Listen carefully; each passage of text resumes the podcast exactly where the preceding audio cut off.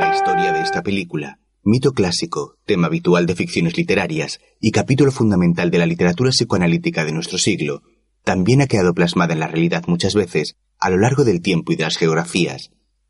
Esta película se inspira en todas estas fuentes, las reales y las imaginarias. Pero ni nombres, circunstancias, pensamientos o peculiaridades de sus personajes tienen nada que ver con caso concreto alguno. Y solo cabría atribuir a la casualidad el que en este sentido hubiera coincidencia entre el fruto de la imaginación de los autores y la realidad. Una producción de multivídeo.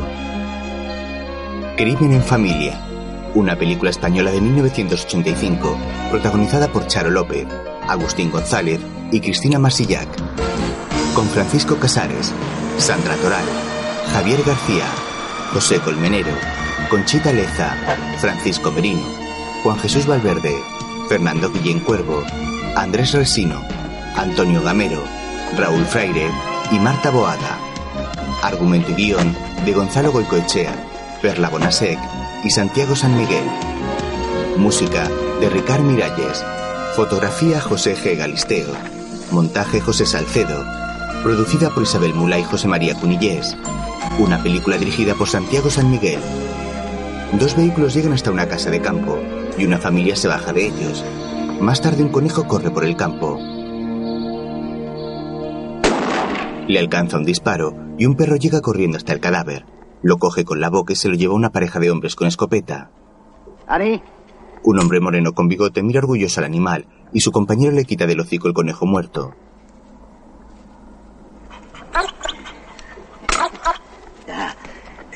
Este pesa lo menos kilo y medio. El hombre toca el cuerpo del conejo y observa cómo se aleja el del bigote, el cual camina pensativo.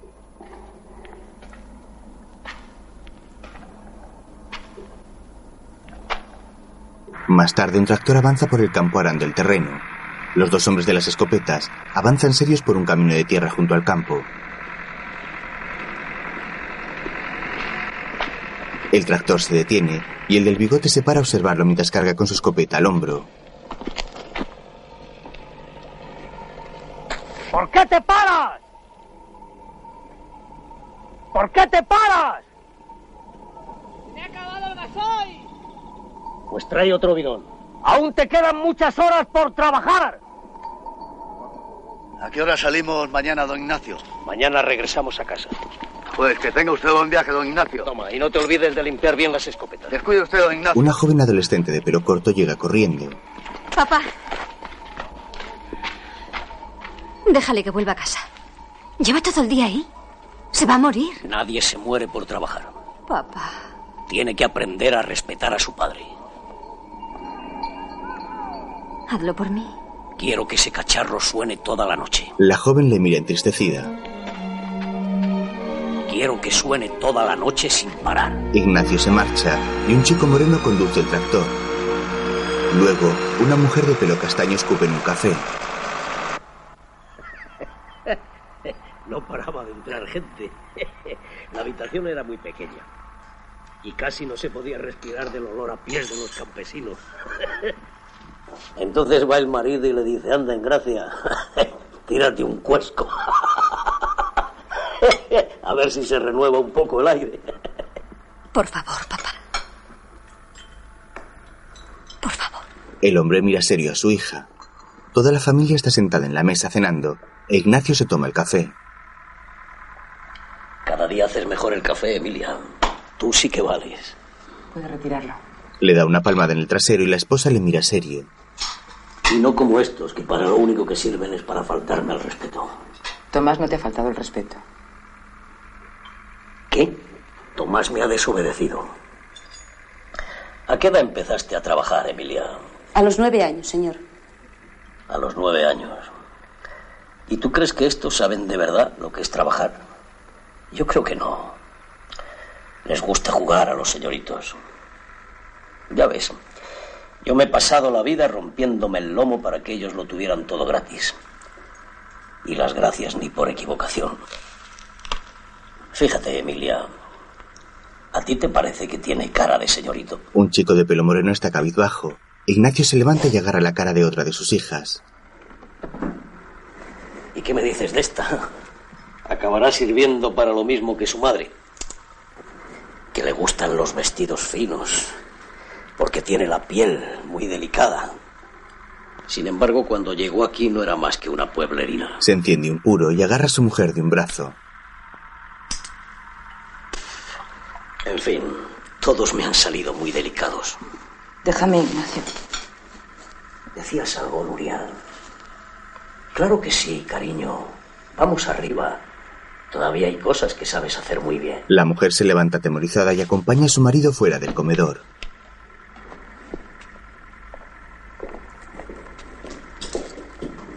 El chico mira a su hermana mayor, la cual se pone las manos en la cara desesperada.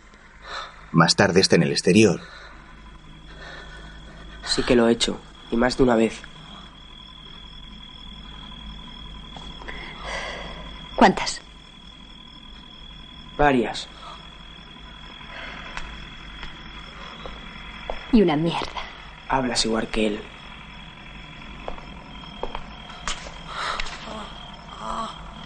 Los hermanos están compartiendo un cigarro. A mamá no se la oye. El chico la mira serio y le devuelve el pitillo.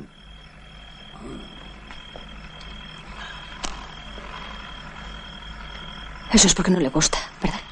Y yo qué sé. En el dormitorio la madre está tumbada de lado en la cama Ignacio está junto a ella. La mujer tiene la mirada perdida y está apenada. Él se levanta pensativo de la cama, mientras su mujer se queda inmóvil sin mirarlo.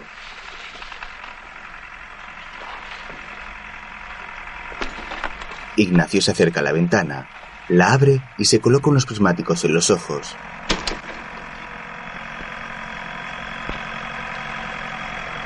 Observa a Tomás en el tractor arando el campo.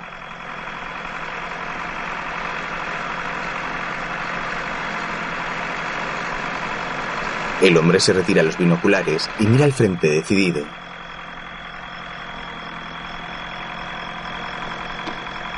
Mariana, dile a tu hermano que ya ha cumplido por hoy. Los dos hermanos que fumaban salen corriendo y el padre cierra la ventana. Después los dos jóvenes llegan a la casa. Tengo frío. Pobre hijo. Esto no tiene perdón de Dios. Venga, Emilia, tráele algo. Te voy a dar un ponche bien caliente. Llega la otra hija. Deja. Dejamos, eh, ya lo hago yo. Los hermanos suben la escalera. Mientras, la madre está de pie junto a una ventana y se agarra los brazos con fuerza. Está cabizbaja. Lleva puesta una bata rosa y el pelo suelto.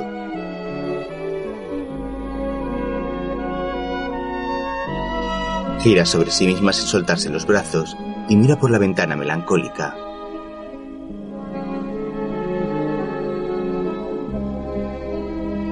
Al día siguiente, un coche blanco llega a toda velocidad y frena bruscamente. El matrimonio va en su interior e Ignacio se baja del vehículo.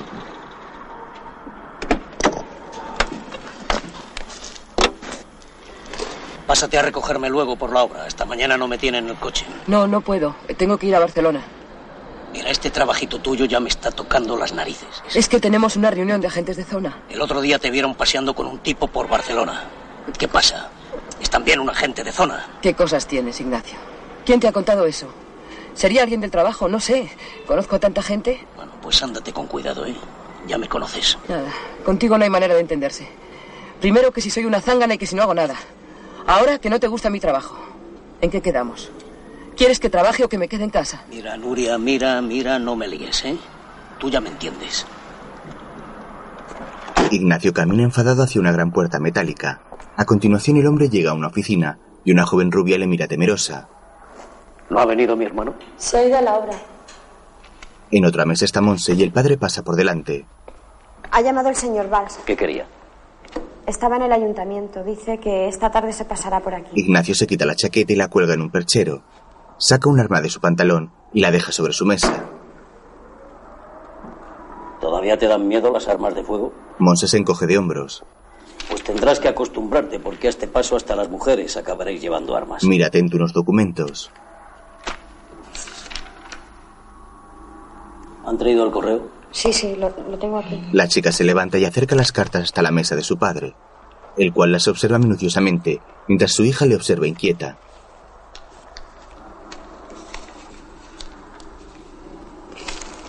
¿Querías algo más?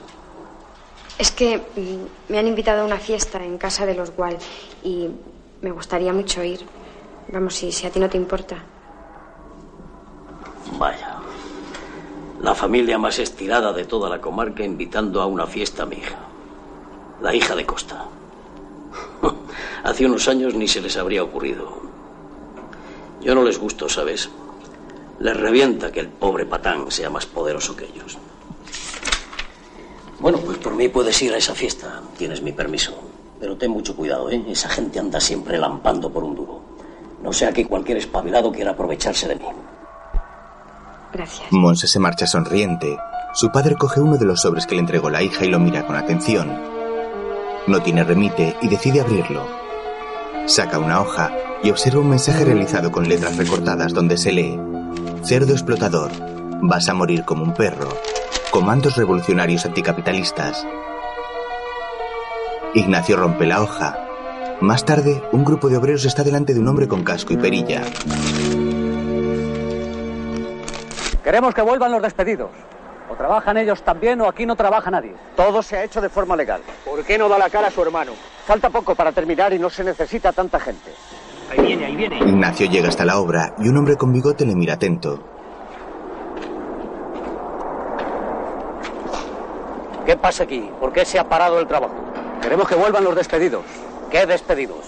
Ayer éramos 29 y hoy solamente somos 20. Aquí no se firma un contrato a nadie hasta que no terminen las obras. Eso lo dirán en el ministerio. Muy bien, pues id al ministerio. Se sube a una máquina junto a su hermano. Pero entre tanto aquí nadie me paraliza el trabajo. ¿Entendido? El que quiera alargarse que se largue, pero enseguida.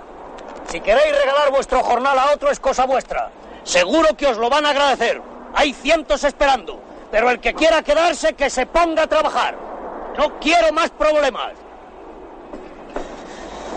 Si alguien no está de acuerdo, le pagas y que se vaya. Vamos, en cinco minutos quiero ver a todo el mundo en movimiento. Un trabajador moreno de pelo rizado mira serio a sus jefes y se marcha junto a otros dos obreros.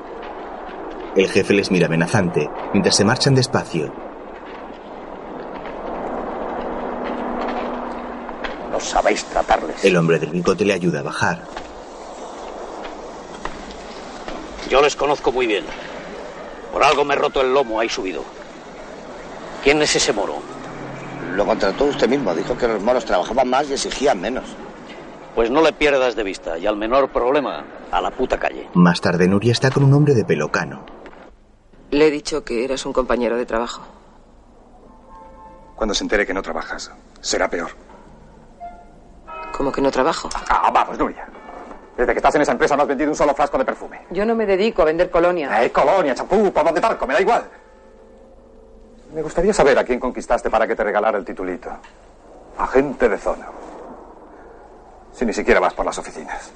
Seguro que llegaste con el cuento de que eras la mujer de Costa. La pobre mujer de Costa. Como cuando viniste por primera vez a este despacho. ¿Qué te pasa hoy? Nada. Que no me gusta que me utilicen.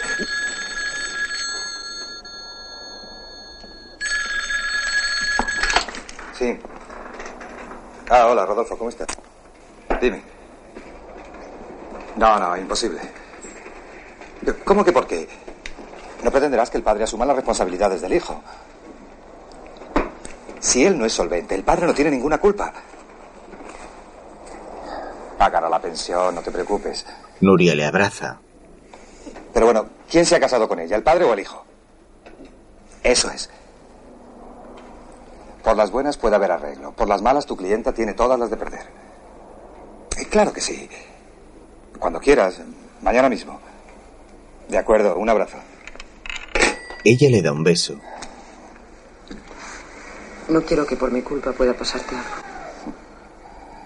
De todas maneras, a mí no me importa ese patán. El hombre aparta el brazo de Nuria, la cual se aleja de él.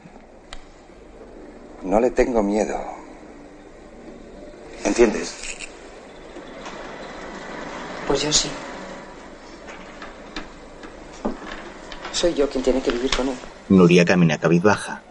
El hombre la mira penado y se acerca hasta ella. La agarra cariñosamente y le pasa la mano por la cara acariciándola con ternura.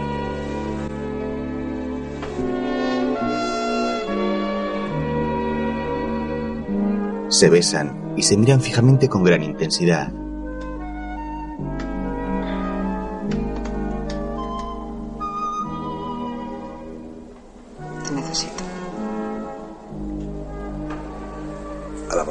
Nuria coloca la mano del hombre sobre sus senos y la mueve acariciándose. Siempre terminas enredándome. Más tarde, los dos hermanos varones salen caminando del colegio. Mariana se acerca a ellos. Hola. Hola, hermanita. ¿Cómo te ha ido? No muy bien. ¿No? ¿Tú crees que habrás aprobado? Hola, tíos. ¿Qué hay, Oscar? No me digáis que también compartís novia. No confundas, chaval, que es nuestra hermana. Pues está mucho mejor que vosotros. Me llamo Mariana. Yo, Oscar. Bueno, ¿qué? ¿Nos vamos? ¿Qué te parece si lo celebramos? ¿Celebrar qué? El habernos conocido, ¿te parece poco? ¿Y cómo piensas celebrarlo? ¿Qué te parece si, por ejemplo, nos damos una vuelta en mi Kawasaki 650? ¿Tienes una Kawasaki y medio? ¿Qué te crees, que es un farol? No me extrañaría. ¿Vamos? Ella afirma. A ver si hay suerte y entro en la familia Costa. Pues te llevarías una gran desilusión. Los cuatro jóvenes caminan juntos. Más tarde Mariana va subida a la moto y agarra a Oscar, el cual conduce decidido. Avanza por las calles de la ciudad entre los coches y ella le agarra con fuerza. La joven le abraza y apoya la cabeza sobre el chico con una tierna sonrisa.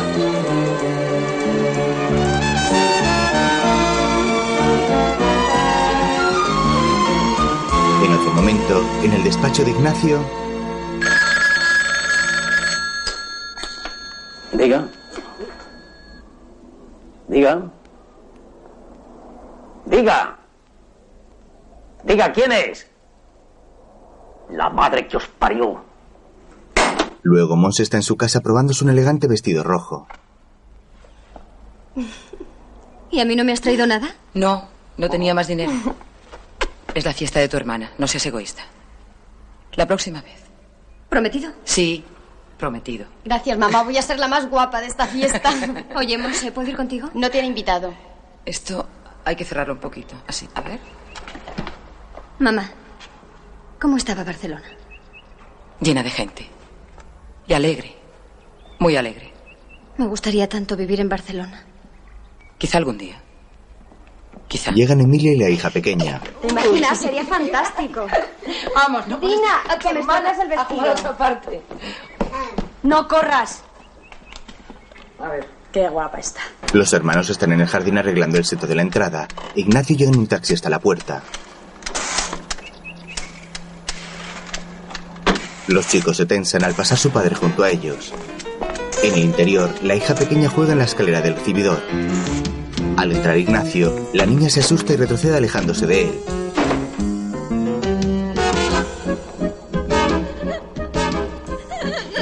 Emilia la abraza para tranquilizarla. Ignacio pasa a su lado y la mira furioso. ¡Nuria! ¡Nuria! ¡A la niña! El padre llega hasta el salón y observa a Monse con el vestido rojo.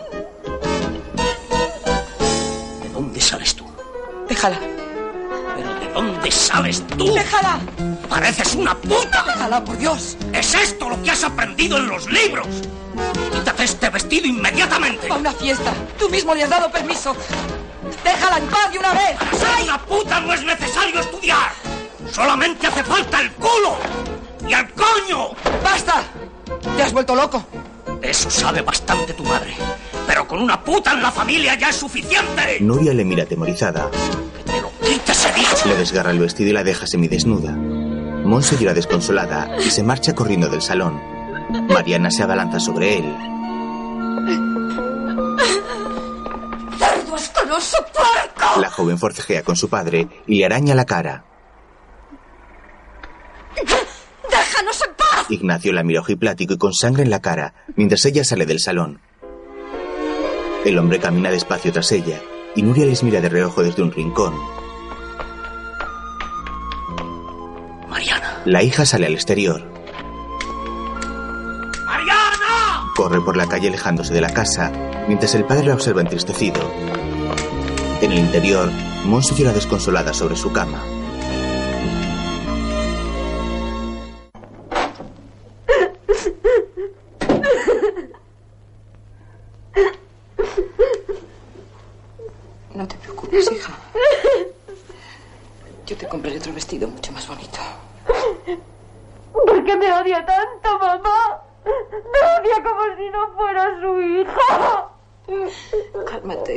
Cálmate. Me tienes a mí. Y yo os tengo a vosotros. Si estamos siempre unidos. Si me hacéis caso. Ya veréis cómo todo se arregla. Necesito, mamá. Necesito. Vamos. Quítate el vestido. Yo te ayudo. Sí. Vamos, vamos. Ven. Ahora vas a tomarte algo calentito, ¿eh? ¿Un vaso de leche? ¿Una tira? No, decirte como una muñeca. Nuria ayuda a su hija a ponerse el camisón.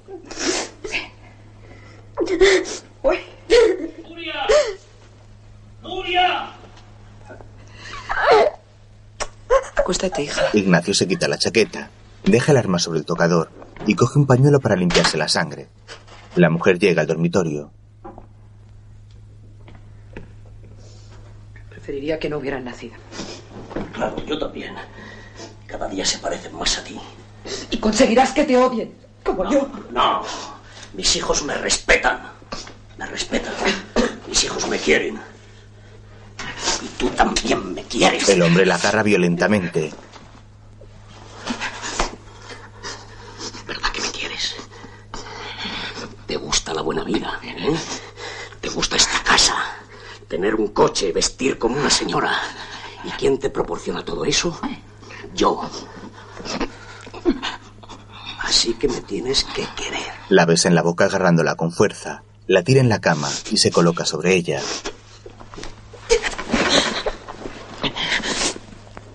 ¿Y para qué voy a quererte? Si no sirvo para nada. Vamos. Nuria, amor mío. No te pongas así. Todavía sirves para muchas cosas. La besa enloquecido. Más tarde un hombre maneja una mesa de sonido en el interior de una discoteca abarrotada. La gente baila animada en la pista y las luces cambian de color. Mariana y Oscar están en una mesa. Debe ser una suerte eso de no tener padre. Hombre, tanto como no tener. Vive con otra mujer en Barcelona.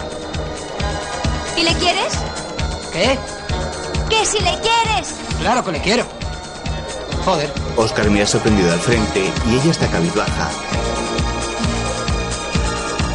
Pues yo el mío no. Buah, en cuanto se te pase el berrinche. No me entiendes. Ya no te vuelvo a contar nunca nada más. Nunca. Mariana se levanta, se acerca hasta la pista de baile y comienza a moverse desganada. Oscar la mira fijamente mientras ella continúa bailando debajo de las luces de colores.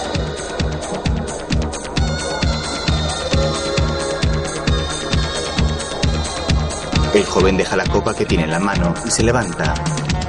Llega hasta donde está su amiga, le coloca la mano en el cuello y ella se da media vuelta para mirarle.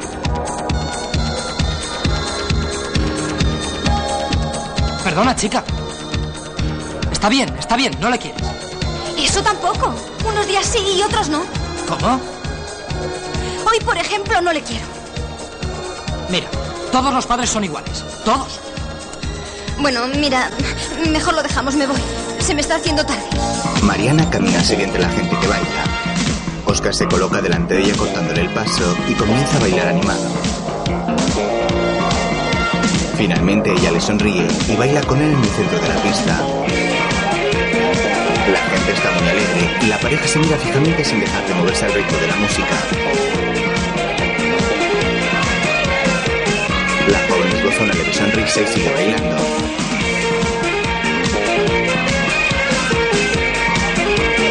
Mientras, en una sala, un hombre está de pie junto a una bandera de España preconstitucional y un retrato de Francisco Franco.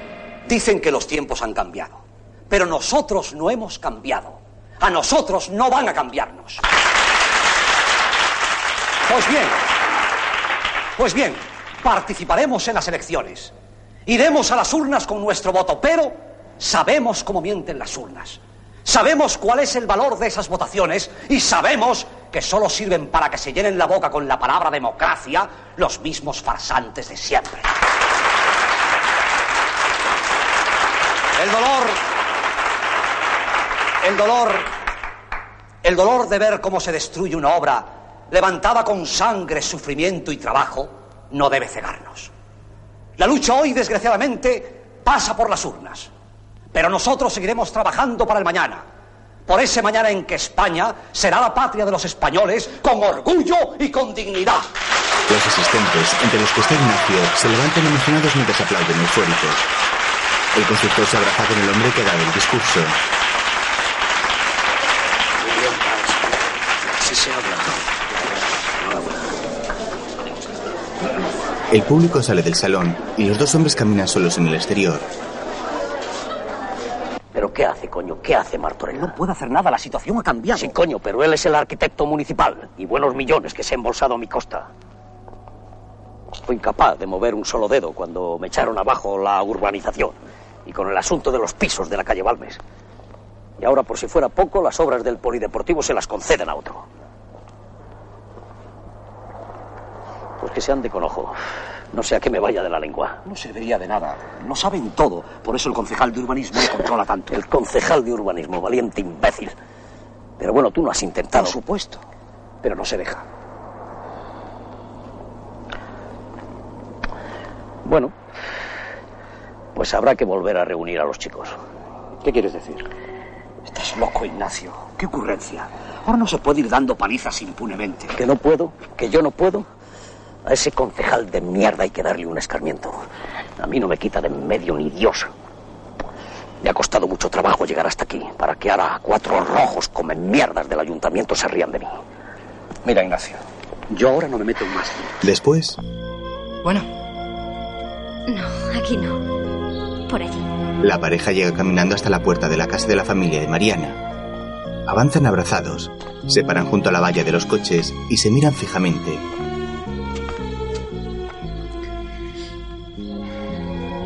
¿Me esperas un momento? ¿Eh? Ayúdame.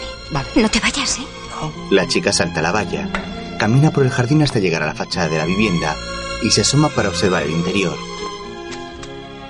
A continuación, vuelve donde está esperando Oscar. Vía libre. Esta noche no tendré que dormir en la calle. qué mala suerte. Para mí. ¿Lo has pasado bien? Se miran con deseo y Oscar acaricia con su mano la cara de Mariana, la cual le agarra y baja la mirada indecisa.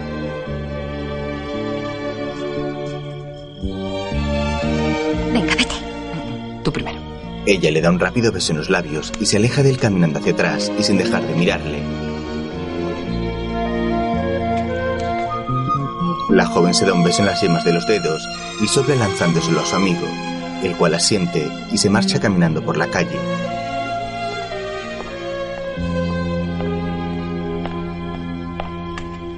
Luego Mariana está junto a una puerta. Emilia. Emilia. Emilia.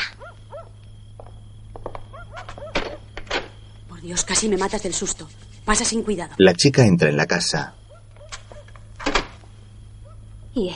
Ha salido con el demonio en el cuerpo. Dios nos ampare. ¿Y Monse? ¿Cómo está Monse? Está acostada. Ella no es como tú. ¿Dónde te has metido? ¿Que dónde me he metido? En el paraíso. Estás como una cabra. ¿Seguro que no está? Sube tranquila. Emilia le hace un gesto afirmativo con la cabeza y Mariana sube por la escalera. Se asoma por una puerta, entra despacio y llega hasta el dormitorio de su madre, la cual está en el tocador escribiendo en una libreta. Hija, me has tenido muy inquieta. ¿Dónde te has metido? ¿Cómo está Monse? Un poco mejor. ¿Puedo quedarme? Sí, mientras termino. La hija mira a todas partes y decide tumbarse en la cama de sus padres, en el lado más alejado a su madre. Está pensativa y con la mirada perdida. Llegará tarde y seguramente borracho. A ver cómo se levanta mañana. Has hecho bien, hija. ¿De qué lado se acuesta él? ¿Qué? De este. Nuria señala con la cabeza el lado de la cama más cercano. Mariana se levanta, camina despacio hacia donde está su madre y coge una bata azul de seda que hay junto a ella. Estoy guapa. Sí, muy guapa. Pareces una de esas que salen en el cine. Nuria lleva el camisón a juego con la bata. ¿Te gusta? Sí, mucho. Es muy bonito. Me hace sentir... Ya lo entenderás. Acaricia la cara a su hija y se enciende un cigarro. Mamá, has debido tener muchos novios, ¿verdad? Eres tan guapa. Más tarde, Ignacio llega hasta la casa visiblemente embriagado y camina con dificultad. Se para frente a la vivienda y la observa pensativo desde la calle.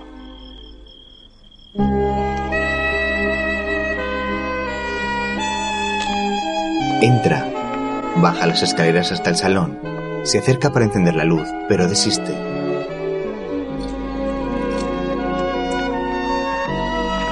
Se toca la cara agobiado y se afloja el nudo de la corbata mientras saca el arma del pantalón.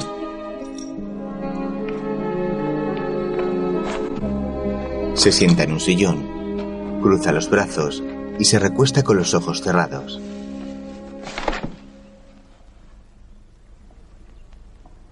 Está pensativo y mirando al frente con gesto serio.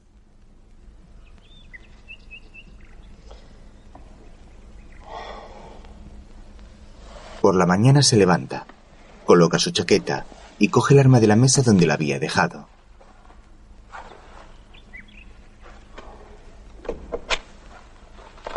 Llega hasta la habitación donde están sus hijos durmiendo y les tarandea para levantarles. Venga, vosotros. Arriba. Cinco minutos quiero ver los vestidos. Mariana. Mariana. Mariana, abre la puerta. En el interior de la habitación están las dos hermanas mayores de pie y en pijama. Mariana, abre la puerta. O será peor para ti. Abre tú, Monse. La chica mira a su hermana y Mariana niega. Emilia y la hija pequeña se asoman asustadas. Nuria se acerca. Abre la puerta, Mariana, o la echo abajo. Abre la puerta de una patada. ¿Por qué? ¿Por qué no me has abierto antes? Mariana le mira inmóvil y el padre entra en la habitación con gesto firme. Te voy a enseñar a obedecer a tu padre. La chica se coloca frente a Ignacio y le mira fijamente. Me vas a pedir perdón de rodillas. La joven no se mueve. Vamos, pídeme perdón. Ella niega cabizbaja. Maldita mocosa. Le agarra la cara. Bésame. Aquí. Bésame. O pensaré que no estás arrepentida. Mariana mantiene su mirada firme y el padre retira su mano de la cara. La chica mira dubitativa al pasillo donde está el resto de su familia.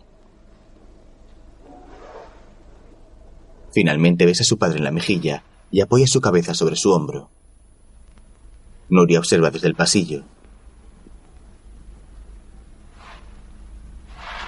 El hombre se gira hacia ellos. ¿Lo veis?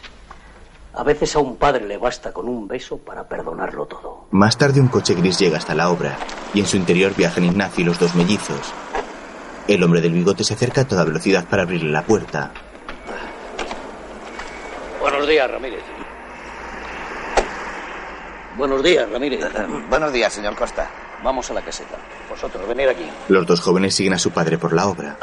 A continuación llegan hasta la oficina. Ignacio se enciende un cigarro.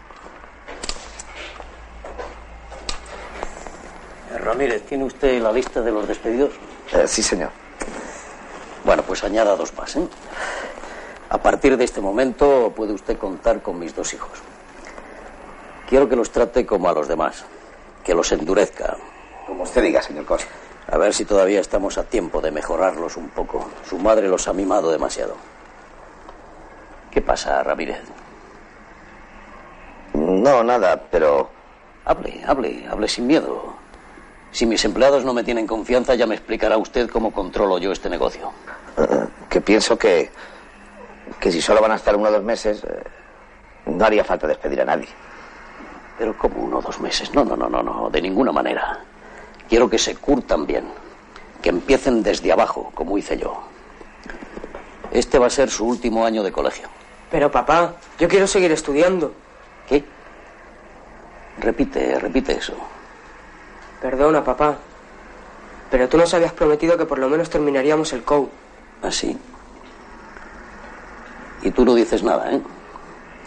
Por lo menos tu hermano Javier eh, suelta siempre lo que piensa, pero tú te callas como un zorro y ponte de pie para hablar conmigo. Tomás se levanta atemorizado.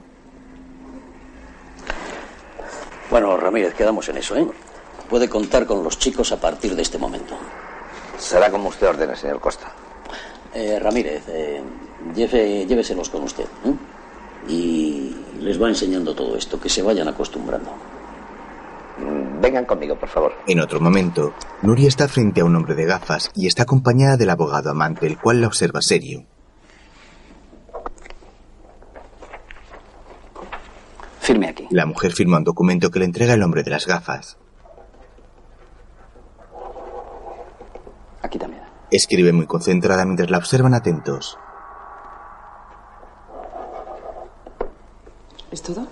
Sí. Le devuelve el bolígrafo. El hombre coge el documento, lo lee atentamente y saca un cheque de una carpeta que hay sobre la mesa. Es para usted. ¿A quién se lo entrego?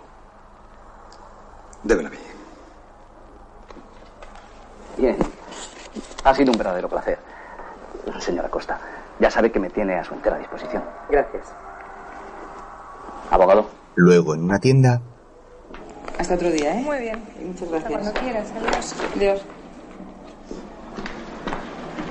¿Nos vamos? Por supuesto. caminan por la calle. No me gusta lo que estás haciendo. Al menor descuido, estos prestamistas caerán sobre ti como buitres. Te prestan porque saben que eres la mujer de Ignacio Costa. Pero si dejas de pagarles, lo mejor es que vendas uno de los apartamentos y no te endeudes más. No, ni hablar. Yo necesito seguridad. Mis hijos necesitan seguridad. No quieres entender. Estás hasta el cuello. En cuestión de semanas tienes que cancelar dos millones.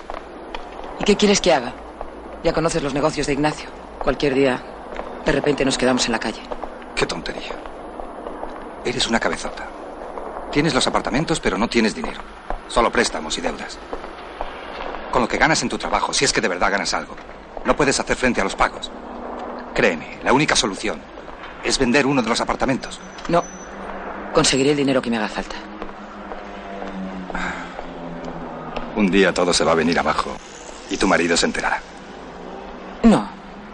No creo. Y además, si ocurre, tampoco me da miedo. Vaya. Estás cambiando mucho últimamente. Cuando te conocí eras una mujer tímida. O lo parecías. ¿Y cómo te gusto más? Me gustas de cualquier forma. Nuria le besa en la boca a mitad de la calle.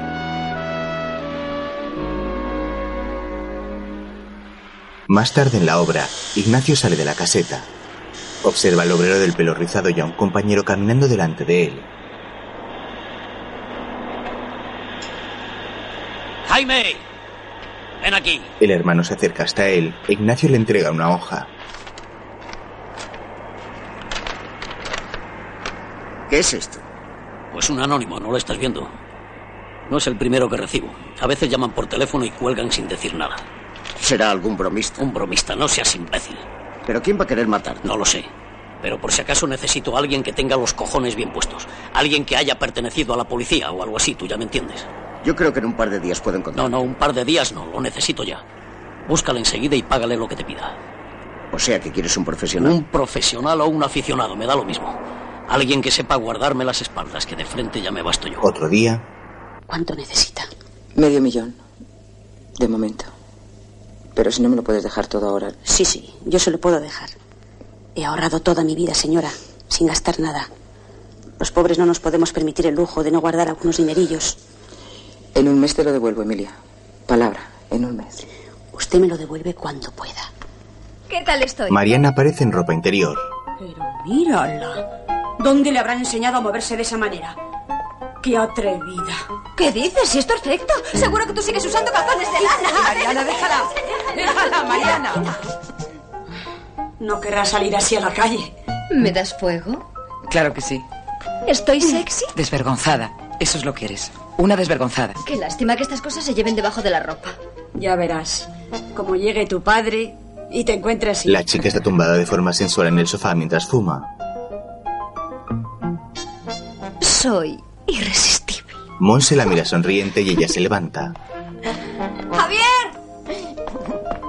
¡Tomás! Los mellizos llegan hasta el salón y ella se acerca corriendo. Estás loca. Baila conmigo.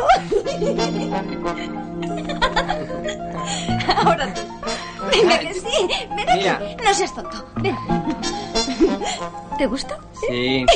Bueno, y ahora. Eh, Os he dicho que bajéis.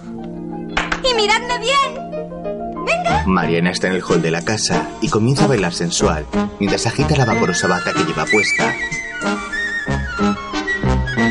El padre entra en la casa acompañado por un hombre. Todos se tensan y la chica sale corriendo por el pasillo. Ignacio camina despacio hasta la escalera de acceso al salón y el hombre que le acompaña se queda de pie detrás de él.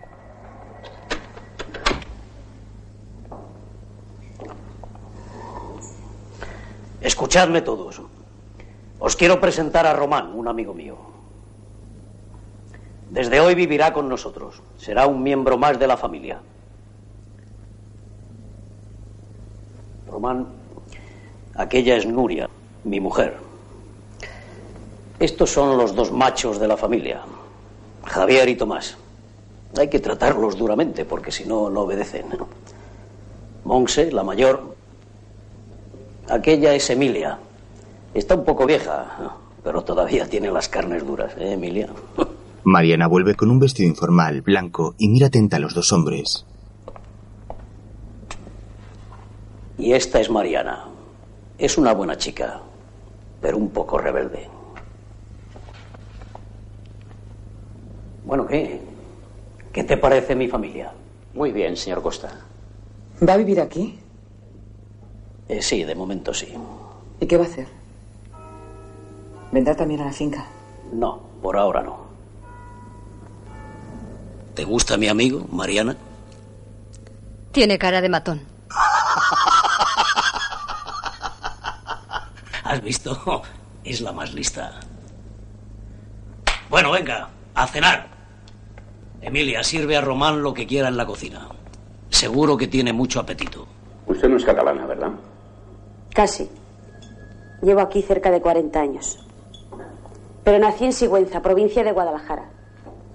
Qué casualidad. Mis viejos son de al lado, de Atienza. Se vinieron aquí al poco de nacer yo. Ignacio llega a la cocina. Así que sois paisanos. Los dos de Guadalajara. Bueno, por lo menos sois españoles.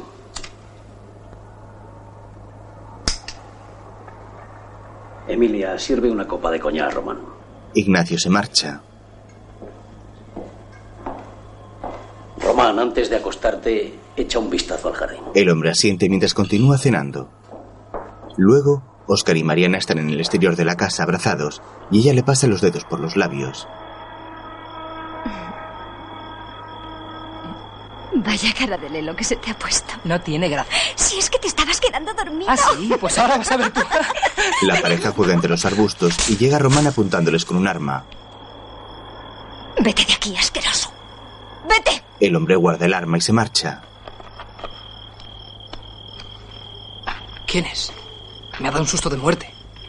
Un matón que ha contratado a mi padre. ¿Y para qué? Porque está loco. Oscar agarra a la joven. La acerca hasta él y despacio comienza a besarla apasionadamente. Otro día, toda la familia está en el jardín y Tomás y su padre están jugando al ping-pong. Se pasan la bola varias veces y el chico gana el punto.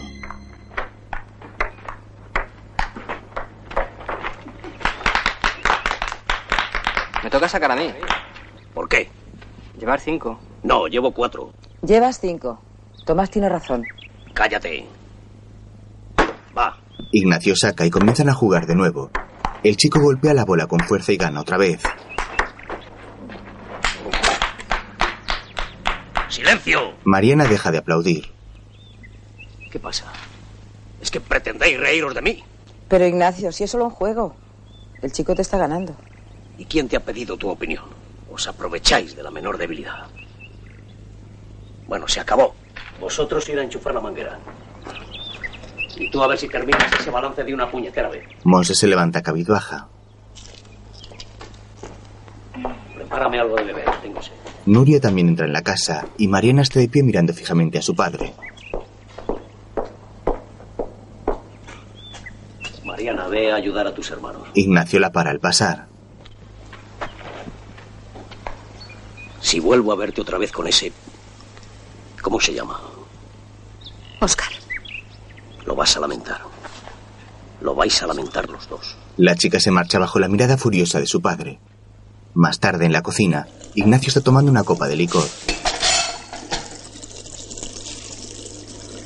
Nuria está fregando los cacharros. Su marido se levanta mientras se sirve otra copa y se acerca hasta ella caminando lentamente. Deja la botella y el vaso sobre la encimera y agarra a su mujer de la cintura.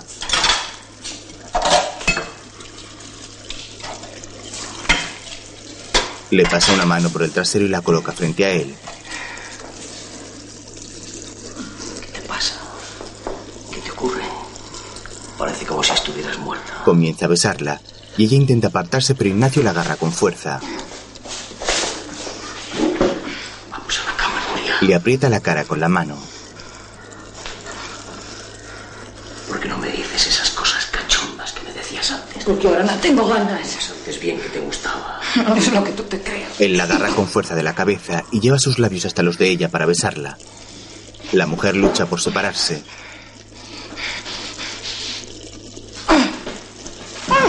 La tumba violentamente sobre la mesa de la cocina y se coloca sobre ella para continuar besándola. Le desabrocha la blusa y ella le agarra de la chaqueta mientras tira con fuerza.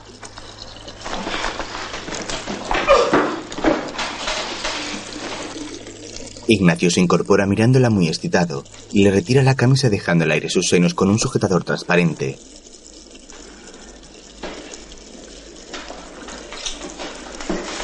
Ella se resiste mientras su marido le tapa la nariz y la boca con la mano.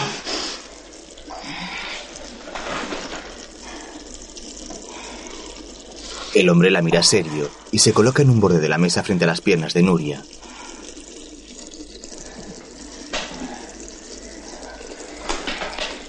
Le agarra las piernas abriéndolas para colocarse en medio y le retira los zapatos.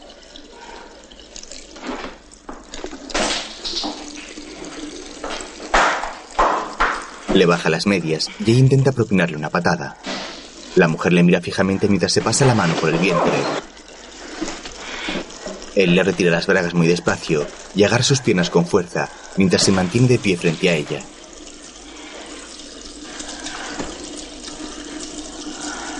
Se desabrocha el cinturón y arrastra a Nuria contra él.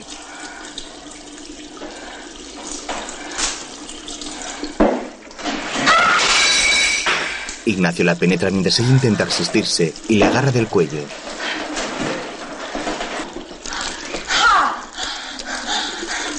Él la tumba de nuevo sobre la mesa y coloca una de las piernas sobre su pecho mientras la mira excitado.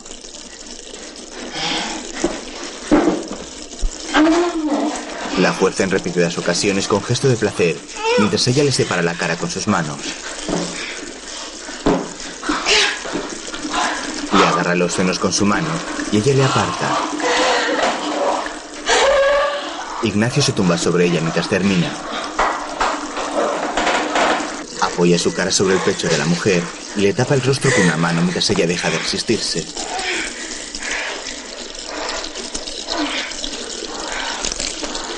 Más tarde, Nuria está sola en la cocina, de pie junto a la mesa y llora desconsolada. Se gira despacio hacia el fregadero y se apoya en el mueble visiblemente angustiada.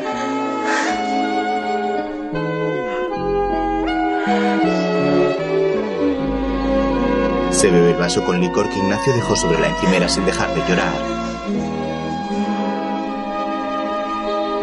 Lo tira contra el suelo con rabia y se tapa la cara desesperada. Más tarde en el campo, Tomás apunta con una escopeta. No, no, no, no, no, así no, así. La culata aquí, en el hombro, aquí, aquí. Venga, ahora. Dispara. El chico falla el tiro. Bien, Eleuterio, bien. Este hijo mío parece Memo. Venga, ahora tú. Eleuterio le entrega una escopeta cargada a Javier, el cual la coge y apunta con ella al pájaro que vuela frente a ellos.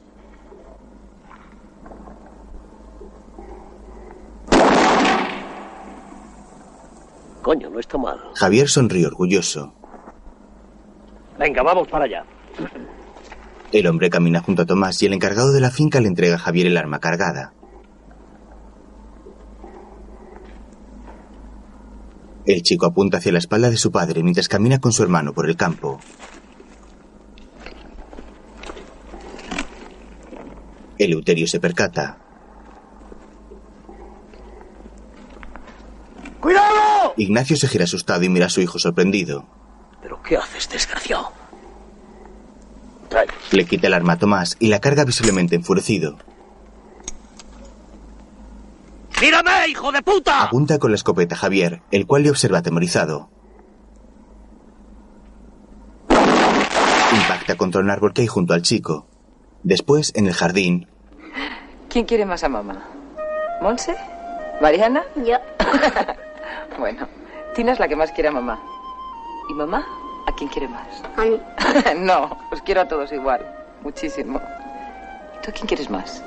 ¿A mamá o a papá? Ya no quiero a papá. Emilia llega hasta ellas. A jugar. La niña pequeña se marcha.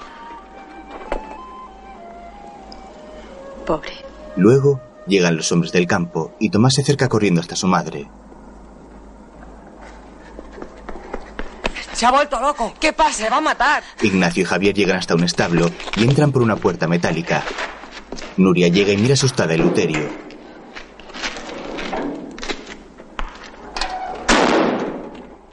La mujer intenta abrir la puerta sin éxito. En el interior hay balas de paja amontonadas. Desnúdate. El chico se quita el jersey mirando fijamente a su padre, el cual está de pie junto a él.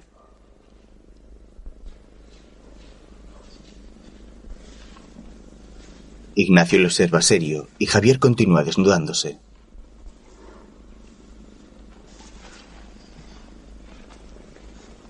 El chico se queda en ropa interior mientras se mantiene frente a Ignacio.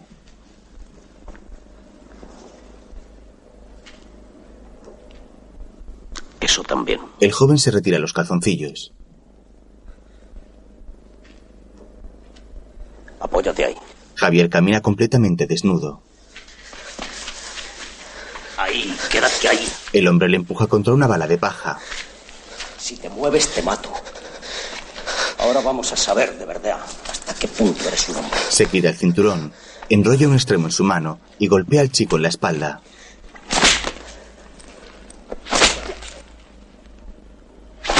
El chico se agarra a la paja con fuerza y visiblemente dolorido. El cinturón deja unas marcas rojizas en la espalda del joven. Javier se resbala lentamente hasta quedar en cuclillas en el suelo, mientras su padre le continúa asestando golpes.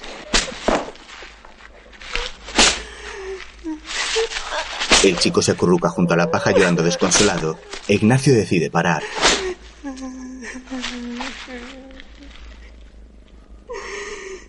El hombre le mira con tristeza.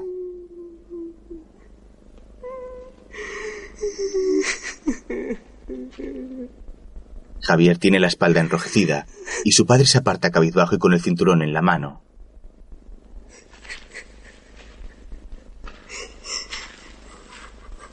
Se gira hacia su hijo y le mira de reojo.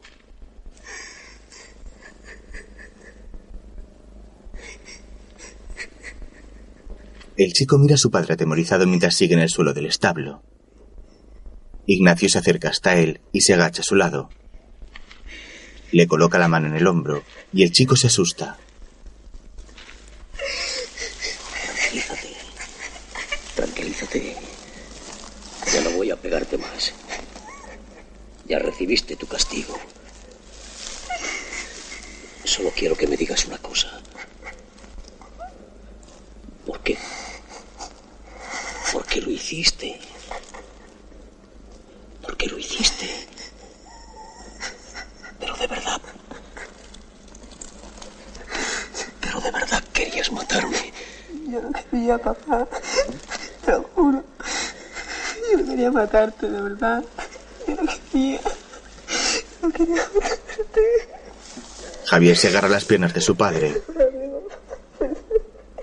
Suéltame. Suéltame. El hombre se aleja enfadado y camina despacio por el establo.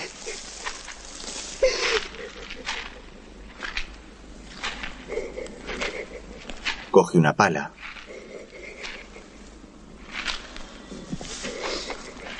Me cago en la puta.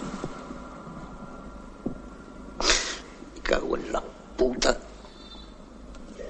Me cago en la puta. Me cago en la puta. Me cago en la puta. Me cago en la puta. Tira la pala al suelo. Más tarde en la casa están cenando. ¿Con quién juego? Dios, qué mala suerte he tenido con vosotros. Qué mala suerte. Ignacio, dame la llave. Os quejáis de que soy demasiado severo. Pero ¿qué puedo hacer? ¿Qué puedo hacer? Yo no voy a consentir que un hijo juegue a disparar contra su padre.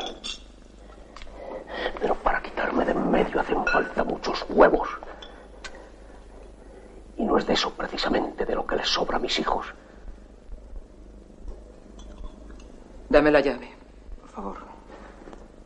Está bien, está bien, está bien. Toma la llave y lárgate de una vez. Mariana se levanta de la mesa. No, tú te quedas ahí. Tú te quedas ahí. La chica mira seria a su padre. Luego Nuria entra en el establo, en el cual está Javier en el suelo sentado y con su ropa puesta. La mujer se acerca corriendo a su hijo y se agacha junto a él. Javier.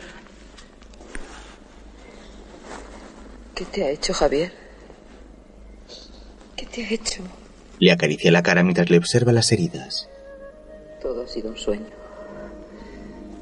Todo ha sido un mal sueño. Y pronto va a terminar. Muy pronto. Se sienta a su lado. Javier está cabizbajo y Nuria le observa penada.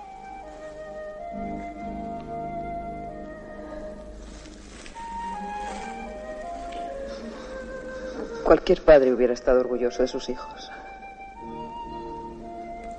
Pero a él le gusta que seáis ignorantes. ¿Os comprende? No comprende nada. Os está robando la juventud.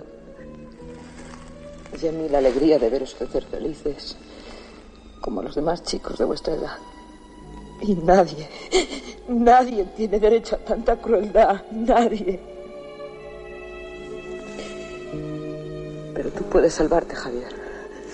Tú puedes salvarte. Podéis salvaros todos.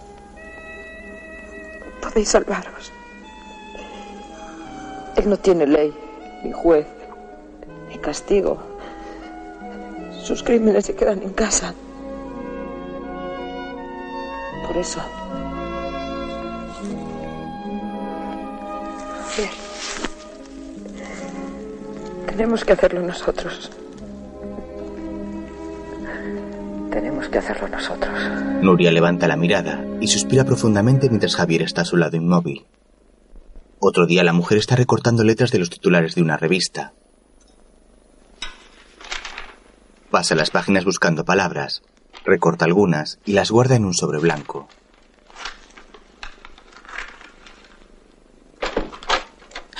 ¿Qué susto me has dado? Perdona, mamá. ¿Qué estás haciendo? Nada, tonterías. ¿No sales hoy con ese chico? No lo sé. Ya. No decías que estabas enamoradísima. ¿Qué te pasa, hija? No lo sé, mamá. No sé lo que me pasa. Nuria abraza a su hija, la cual se apoya en el hombro de su madre. Más tarde por la noche, el obrero árabe camina por la calle con un compañero. Hasta mañana. Avanza por una calle estrecha y llega hasta un callejón donde un hombre tira de él. Román y el otro matón le propinan varios golpes.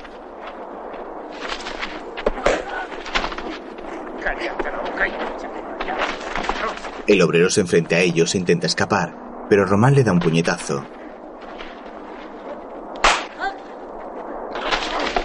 El ayudante del matón agarra al obrero mientras Román le propina varios golpes.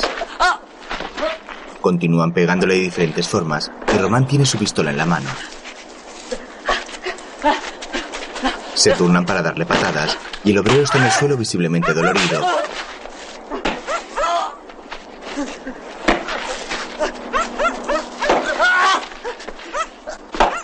¡Basta ya! ¡Vuelve a tu tierra, hijo de puta! Los dos matones se marchan dejando al obrero en el suelo en mitad del callejón. Otro día en un muro de ladrillo hay varias pintadas donde se lee Readmisión de los despedidos por costa, huelga, fuera matones, no al terrorismo patronal. Eh, a trabajar, vamos. A trabajar. A trabajar, venga. Vamos. ¿Y vosotros qué coño hacéis ahí al trabajo? Madre que los parió. Y los que ocurrimos de verdad fuimos el Diego y yo. Pero qué morro tienes. O sea que nosotros nada. Pues yo las pasé canutas. Si tú lo único que hacías era vigilar. Pues por eso no te jodé. ¿Dónde este? No tú aquí con... pintando tus chorraditas. ¿Y si nos descubren qué? Anda ya. Román llega hasta donde están los mellizos hablando con un grupo de obreros. Les observa serio y se marcha. Ignacio llega con su hermano a la obra. Yo les voy a partir el alma a este atajo de hijos de puta. A mí no me enseña nadie lo que está bien y lo que está mal. Habrá que negociar. Están muy encabronados por lo del modo. Sí, claro, tú es que te acojonas enseguida, pero yo lo negocio. Además, nosotros no tenemos nada que ver con ese asunto. Estos moros tienen la sangre muy caliente, ¿no? Se habrá peleado con cualquier compatriota. Les gustan mucho las broncas. Vaya matón que se ha buscado vuestro papá, ¿eh? Por lo visto fue él el que le dio la paliza a Abdul. Va, déjalos tranquilos, joder. Esto no tiene la culpa de nada. Ellos son los primeros puteados. Román llega junto al jefe. Venga, vámonos. Se marchan. Más tarde, en un bar, Bueno, chicos, esta va a tu funeral. Espera, que me voy contigo, César. Dale recuerdos al patrón. Gilipollas. los dos hermanos están cabizbajos y tienen sobre la mesa una botella de vino y unos vasos. Mamá es cojonuda. Tiene razón. Siempre tiene razón. No comprendo cómo puedo casarse con un bestia así. Sí, sí. Es muy lista. Mucho más lista que papá. Beben con desgana de los vasos con vino. Más tarde están en la calle y Tomás está orinando sobre la acera. Javier se apoya en una valla metálica.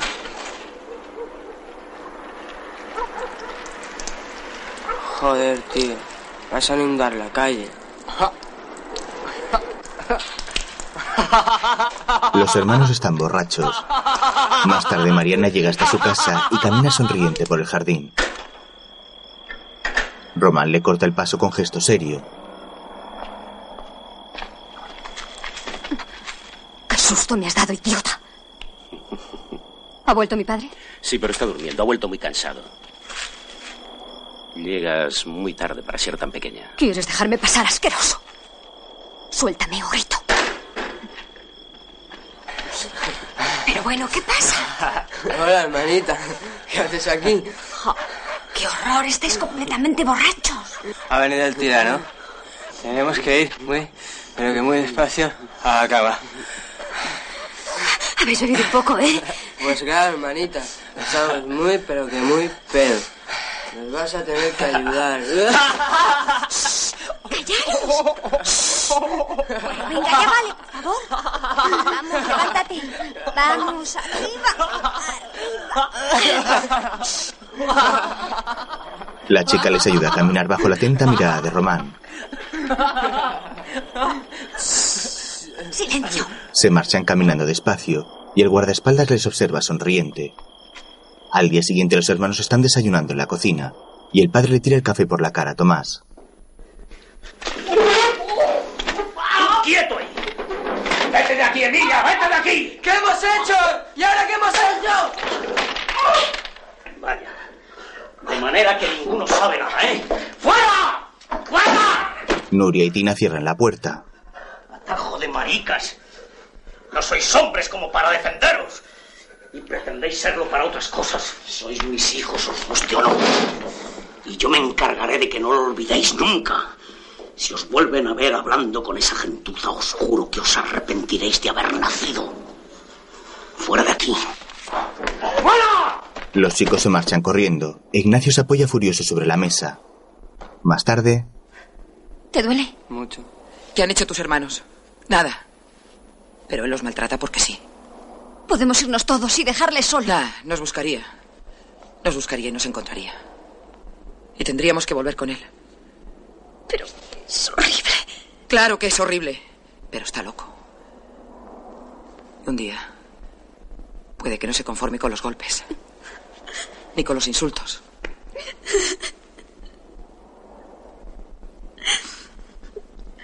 Yo antes le quería. Antes. Pero ahora no. Ahora no le quieres. No puedes quererle. Si le quieres a él, es que no nos quieres a nosotros. Sí, os quiero.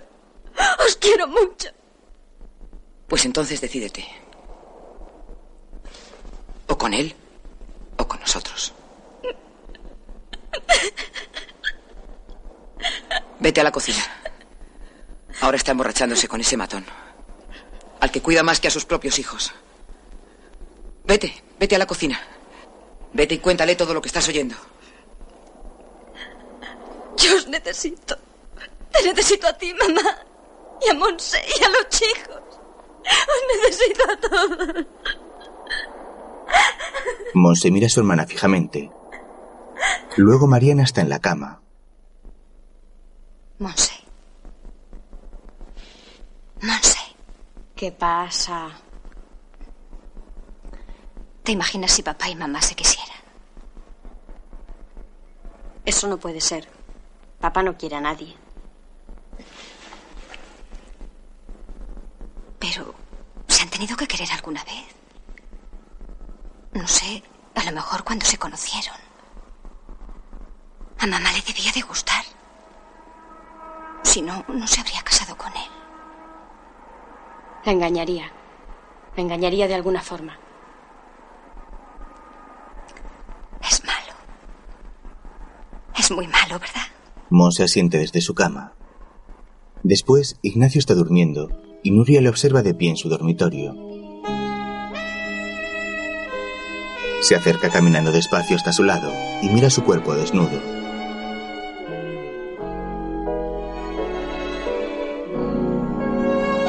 La mujer coge la pistola de la mesilla de noche y apunta a su marido.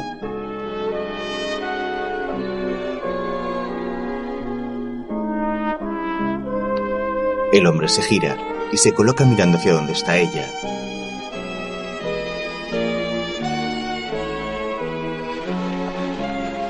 Ignacio continúa durmiendo sin inmutarse.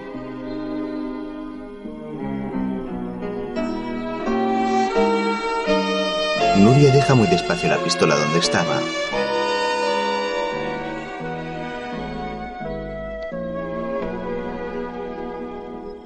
Le observa temblorosa.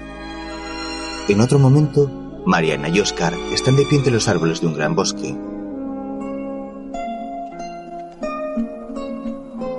Seguro que ha sido tu padre. No quiere que salgamos juntos, ¿verdad? No, él no ha dicho nada, y aunque lo hubiera dicho, ¿qué te crees? No quiero volver a verte. ¿Pero por qué? ¿Qué te he hecho yo para que me mandes ahora a la mierda? Tú no has hecho nada. Déjame. Déjame sola. No, no pienso moverme de aquí. Entonces mire yo. Mariana se marcha enfadada. Más tarde Emilia le lee un cuento a Tina. En cuanto Cenicienta le hubo llevado la lagartija a su madrina, ésta transformó al bichejo en un apuesto lacayo, que acto seguido se subió a la trasera de la carroza y, ataviado con magnífica librea, allí se estuvo como si no hubiera hecho otra cosa en toda su vida.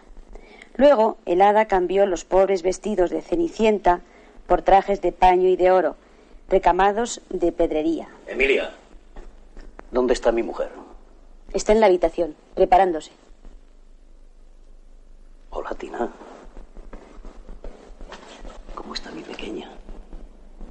¿Qué se le dice a papá? Ignacio intenta acariciar a la niña, la cual se aparta. Dame un beso. He dicho que me des un beso. No quiero verte hasta que no aprendas a saludar a tu padre. El hombre se marcha furioso y Emilia le observa seria. Dios mío, hasta la criatura le tiene miedo. Los estás poniendo en mi contra. Estás poniendo a mis hijos en contra mía. Hasta la pequeña me mira como si tuviera sarna. Por favor, no les cuentes más embustes. Yo no les cuento ningún embuste. Maldita sea, yo soy su padre. Nuria lleva un vestido negro de encaje. Si no nos damos prisa, llegaremos tarde. Tú no vienes conmigo a ninguna parte enseñando las tetas como una zorra. Tú eres mi mujer. La mujer de Ignacio Costa, la madre de mis hijos. Es un vestido de fiesta normal. Pero si quieres, me cambio. Y a esto le llamas normal. Si pareces una fulana. Bueno, ¿quieres que te acompañe o no? ¡No! Ojalá no te hubiera conocido nunca. Ignacio se marcha y ella continúa cepillándose el pelo. A continuación, se apoya en el tocador muy angustiada. Más tarde, en un edificio oficial ondean varias banderas en la fachada. Algunas personas acceden al interior mientras dos guardias están en la entrada. Buenas, señor Costa. Hola, Pedro, ¿cómo estás? Hace mucho que no le veíamos por aquí. Sí, es que esto ya no es lo que era antes. Lo peor es que no tiene remedio. Se lo digo yo. Ha venido mucha gente, ¿verdad? Sí, sí, está el salón a reposar. ¿Su señora no viene? No, no se encontraba bien. Vaya por ellos. Bueno, Pedro, hasta luego. Vaya, qué casualidad. Enrique Teixido en persona. ¿No es ninguna casualidad? He sido yo quien le ha invitado a esta recepción, señor Costa. Ah, claro, claro, claro, claro. Tú eres el concejal de urbanismo. Pues de haberme acordado antes no habría venido. Puede marcharse. Aquí no obligamos a nadie. ¿Ah, sí? Pues a mí me vais a obligar a cerrar el negocio. Dime cuál es el precio que tengo que pagar por la licencia del polideportivo. Eso que está usted diciendo es una grave e insidiosa acusación. Retráctese inmediatamente. Quiero saber con cuánto tengo que untarte para poder seguir trabajando. ¡No le permito! ¡Estás vuelto loco! ¡Cálmate! ¡Bestia de mierda! ¡Tranquilo! ¡No conseguirás arruinarme! ¡Hijo de puta! ¡Me vas a ir! ¡Vete, Ignacio! ¡Hijo de puta! ¡Ignacio! ¡Vete a casa! ¡Te has vuelto loco! ¡Vete! ¡Iros todos a la mierda! ¡Vete! El hombre se marcha y Román le sigue serio. No ha pasado nada. Es un pobre loco. ¿Y ese concejal comunista que le ha hecho alguna faena? Sí, quiere hundirme. Pero no es fácil hundir a Ignacio Costa. ¿Ves aquellos edificios? Pues todos los he construido yo. La mitad de la gente de este pueblo vive en casas construidas por mí. Entonces los emigrantes venían a montones y en algún sitio había que meterlos. Aquellos sí que eran buenos negocios. Es que hoy está todo hecho una pura mierda. Llegan hasta el coche de Ignacio. Los nuevos concejales no hacen más que dictar normas para la construcción. Y lo único que consiguen es que no se construya nada. Si usted quiere, señor Costa, a ese concejal le podemos dar una lección. Ya veremos. Hace un trago. Eso nunca viene mal. Luego, Así que te echaron del cuerpo. Tu tuviste problemas, ¿no? Me gustaría no hablar de eso, si no le importa, señor Costa. Está bien. Está bien, hombre, está bien. Ah, A mí no me importa lo que haya sido. Perdón, perdón. No, no, no, es nada, no es nada. Están visiblemente embriagados. No, a mí lo único que me importa es que la gente que yo pago cumpla bien su trabajo. Por mi parte, señor Costa, tranquilo. Por la cuenta que me tiene, claro. Por favor, señores, tenemos que cerrar. Una camarera rubia está frente a ellos. ¿Qué, qué se ve? 5.500. Ignacio saca un par de billetes, los deja sobre la barra y la chica los coge.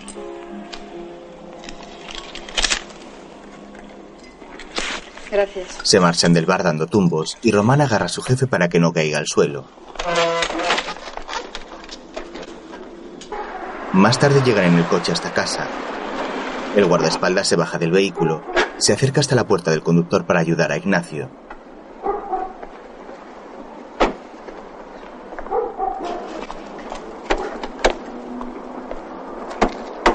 Señor Costa.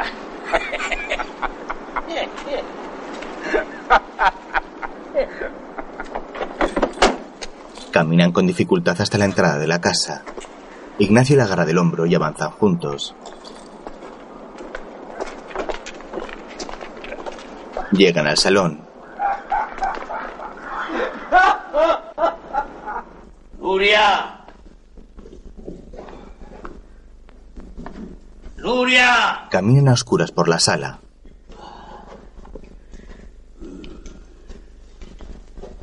¿Te apetece una copa, Román? ¿Quieres una copa? Llegan a la sala de estar. Anda, pasa, pasa, pasa, pasa y siéntate. No veo nada. ¿Cómo vas a ver? Estás borracho. Se sientan. Eh, ¡Nuria! La mujer llega hasta el salón, enciende la luz y se tapa con una bata. Ven aquí, mi amor. Buenas noches, señora. Pero ¿cómo señora? ¿Cómo señora? Llámala a Nuria. Llámala a Nuria. Traernos coñac, Nuria. ¿eh? ¿Un coñac, Román? Coña. Cosa fina, ¿eh? Sí, señor. Toda una hembra. Cuando yo la conocí, no era más que una provinciana. Y ahora ya la ves una gran señora. Nuria sirve dos copas y su marido le intenta tocar el trasero, pero ella se resiste apartándole el brazo. ¡Déjame! Quieta, Nuria. Vamos, mujer, vamos. Román es de confianza. Es amigo nuestro. Ignacio le frota los senos mientras Román les observa visiblemente excitado y Nuria intenta soltarse.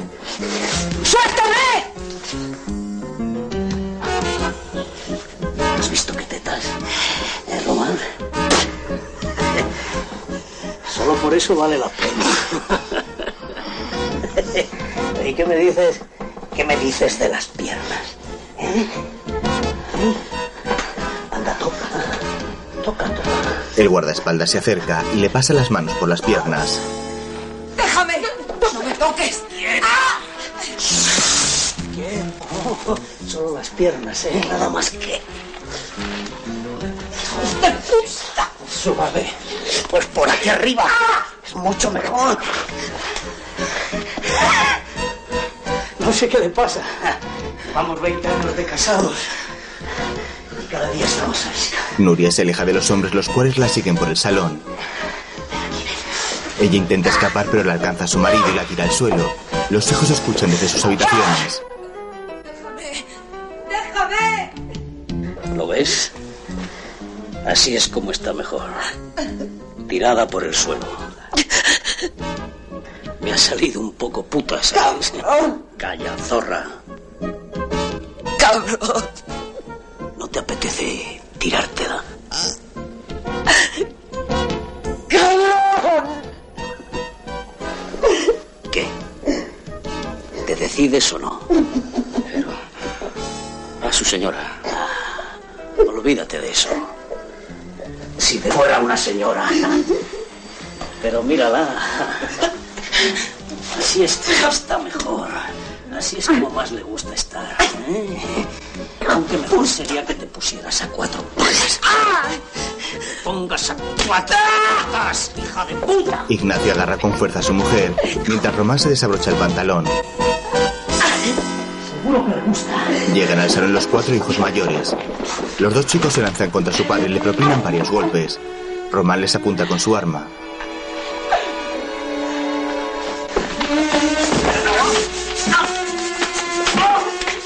¡No! ¡Quietos! Mariana bofetea al guardaespaldas, el cual levanta la mano para pegar a la chica. ¡Quieto! Román.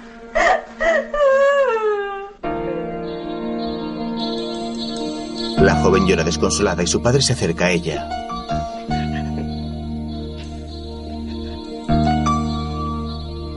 Le mira fijamente y él intenta acariciarla. No quiero que me toques. No quiero que me vuelvas a tocar nunca más. La joven aparta la mirada de su padre y muy seria le escupe en la cara.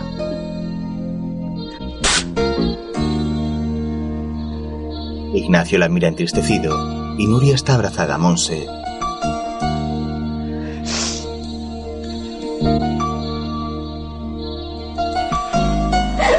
El padre camina despacio hasta el sofá y coge su chaqueta.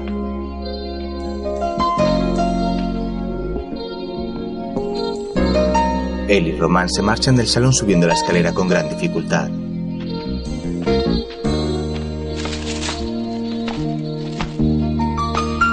Al día siguiente están en la obra e Ignacio está cabizbajo y pensativo. El guardaespaldas está de pie, apoyado sobre una columna de hormigón, y mira de reojo a su jefe.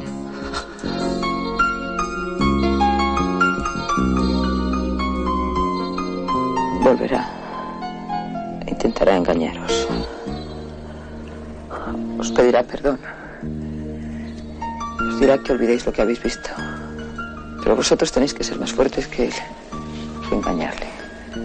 Tenéis que decirle que le perdonáis. No me atrevo ni a miraros a la cara. No me atrevo. He pasado por todo. Pero lo de hoy. Dios mío. Dios mío. Cálmate, mamá. Yo lo haré. Te lo juro. ¿Y a él qué le harán? Nada. Si nadie pierde los nervios, no le harán absolutamente nada. Otro día en el campo, Ese ya está frito. Ignacio está cazando con Eleuterio y Nuria y sus cuatro hijos mayores caminan juntos por el campo. Vamos a repetirlo otra vez.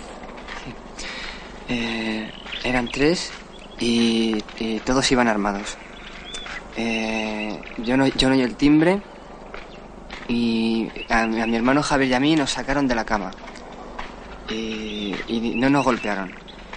Pero luego nos dejaron vestirnos en el salón y cuando llegamos, cuando llegamos estaba allí Monse. Monse y Mariana. Sí, eh, sí, eso. Cuando llegamos estaba Monse y Mariana. Mm, Luego eh, eh, trajeron a mamá y nos dijeron que, que, que si, que nos dijeron que si avisábamos a la policía antes de tres horas matarían a papá.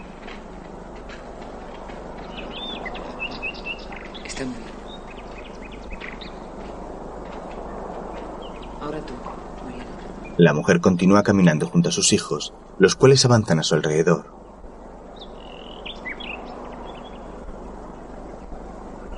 Más tarde están los cuatro sentados en el sofá viendo la televisión.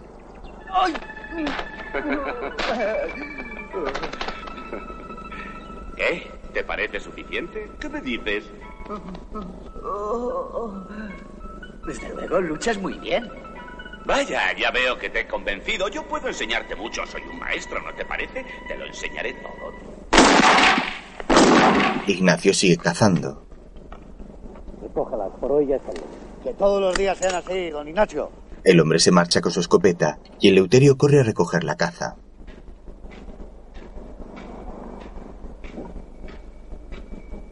Luego Ignacio llega a la casa. Mira la televisión y observa a sus hijos.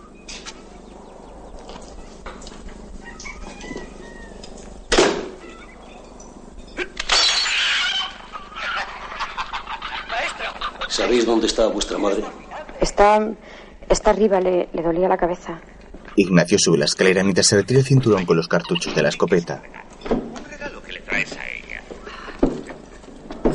Ya estaba harta de esperarte. ¿Dónde te habías metido? ¿Crees que...? Javier mira a Mariana, la cual les observa seria desde un lateral. Voy a enseñarle. Arriba Nuria está en la cama. Señora. Su marido llega a la habitación.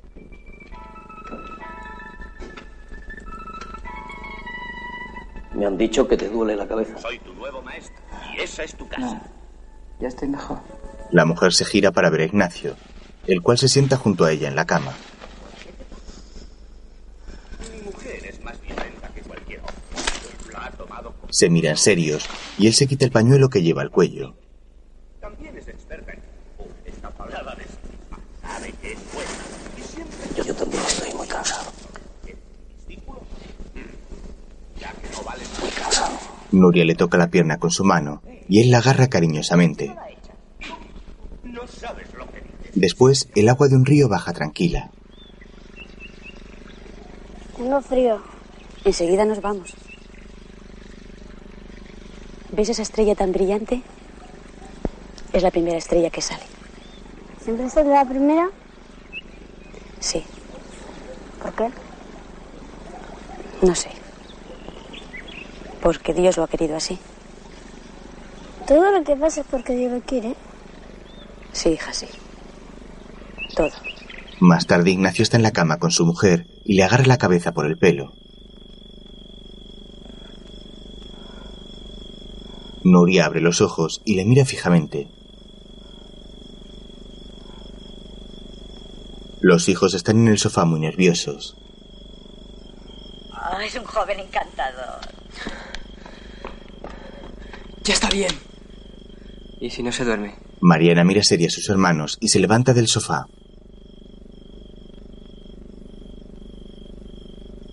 Camina pensativa por la sala.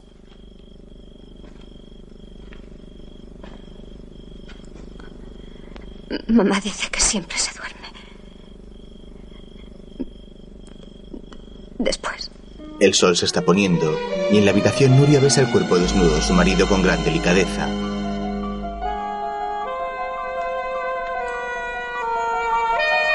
Se giran en la cama y ella le besa el pecho.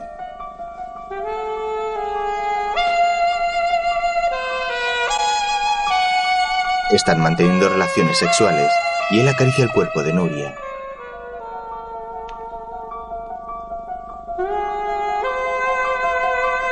Están de lado, él detrás de ella, y le besa el cuello mientras acaricia sus senos.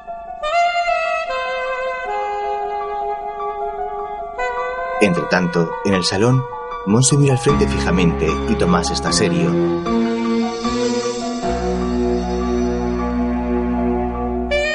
En el dormitorio, el matrimonio se besa en la boca tiernamente mientras él le agarra el cuello. Continúan besándose apasionadamente.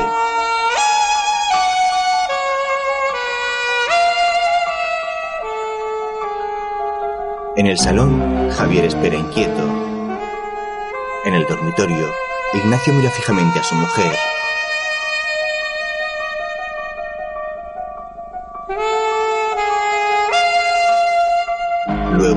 Luego, en el piso de abajo, Mariana observa seria a su alrededor.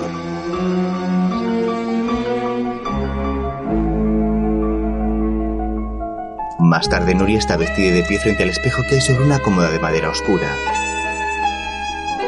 Se coloca en el cuello un collar de perlas y mira hacia la cama pensativa.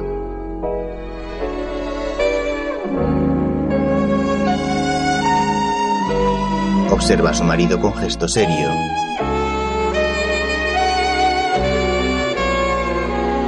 Acerca su mano lentamente hasta la cómoda y coge la pistola de Ignacio.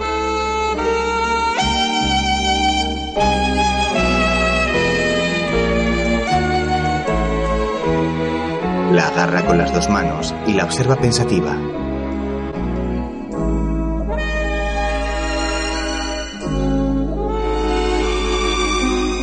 Entonces baja al salón, en el cual están los cuatro hijos mayores esperando.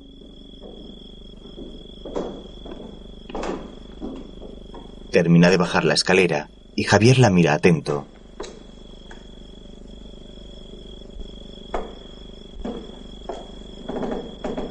Se acerca despacio hacia su madre y Mariana les observa tranquila.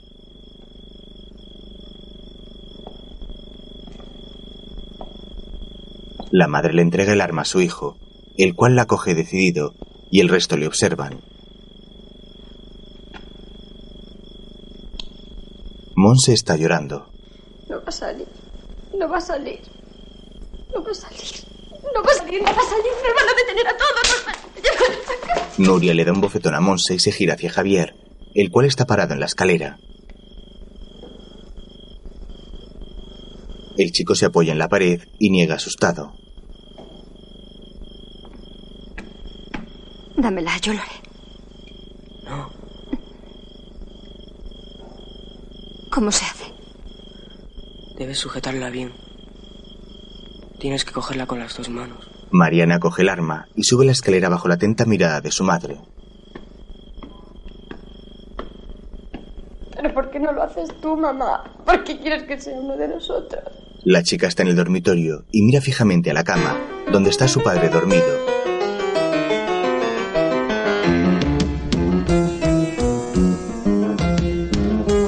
El hombre descansa profundamente.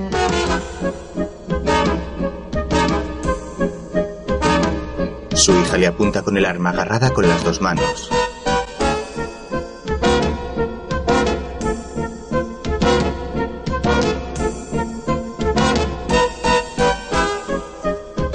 La chica comienza a llorar y respira con dificultad.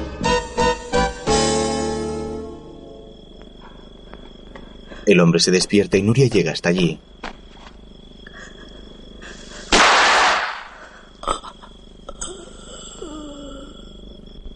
El hombre agoniza con un disparo en la cabeza. Mariana retrocede unos pasos sin dejar de llorar y su madre se acerca a ella y le quita el arma. Monse llega corriendo y observa el cuerpo de su padre.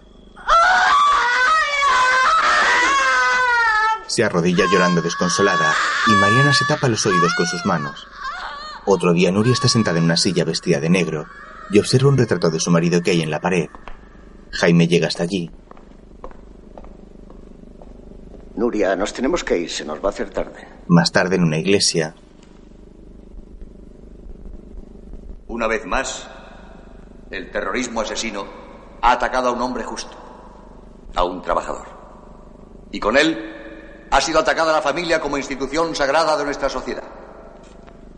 Hoy, su viuda y sus hijos lloran a un padre bueno, honrado. Con ellos, con su sufrimiento, nos sentimos fraternalmente solidarios. Pero sobre todo, seamos también solidarios en el perdón. Perdón que estoy seguro de ello, sus deudos ya habrán concedido a los responsables de este horrible crimen. están sentados en un banco y Mariana mira a Oscar, el cual está unas filas más atrás. Están todos muy serios y miran al frente atentos. La hija que apretó el gatillo tiene el ceño fruncido y está inmóvil. Sobre un fondo negro comienzan a salir los títulos de crédito.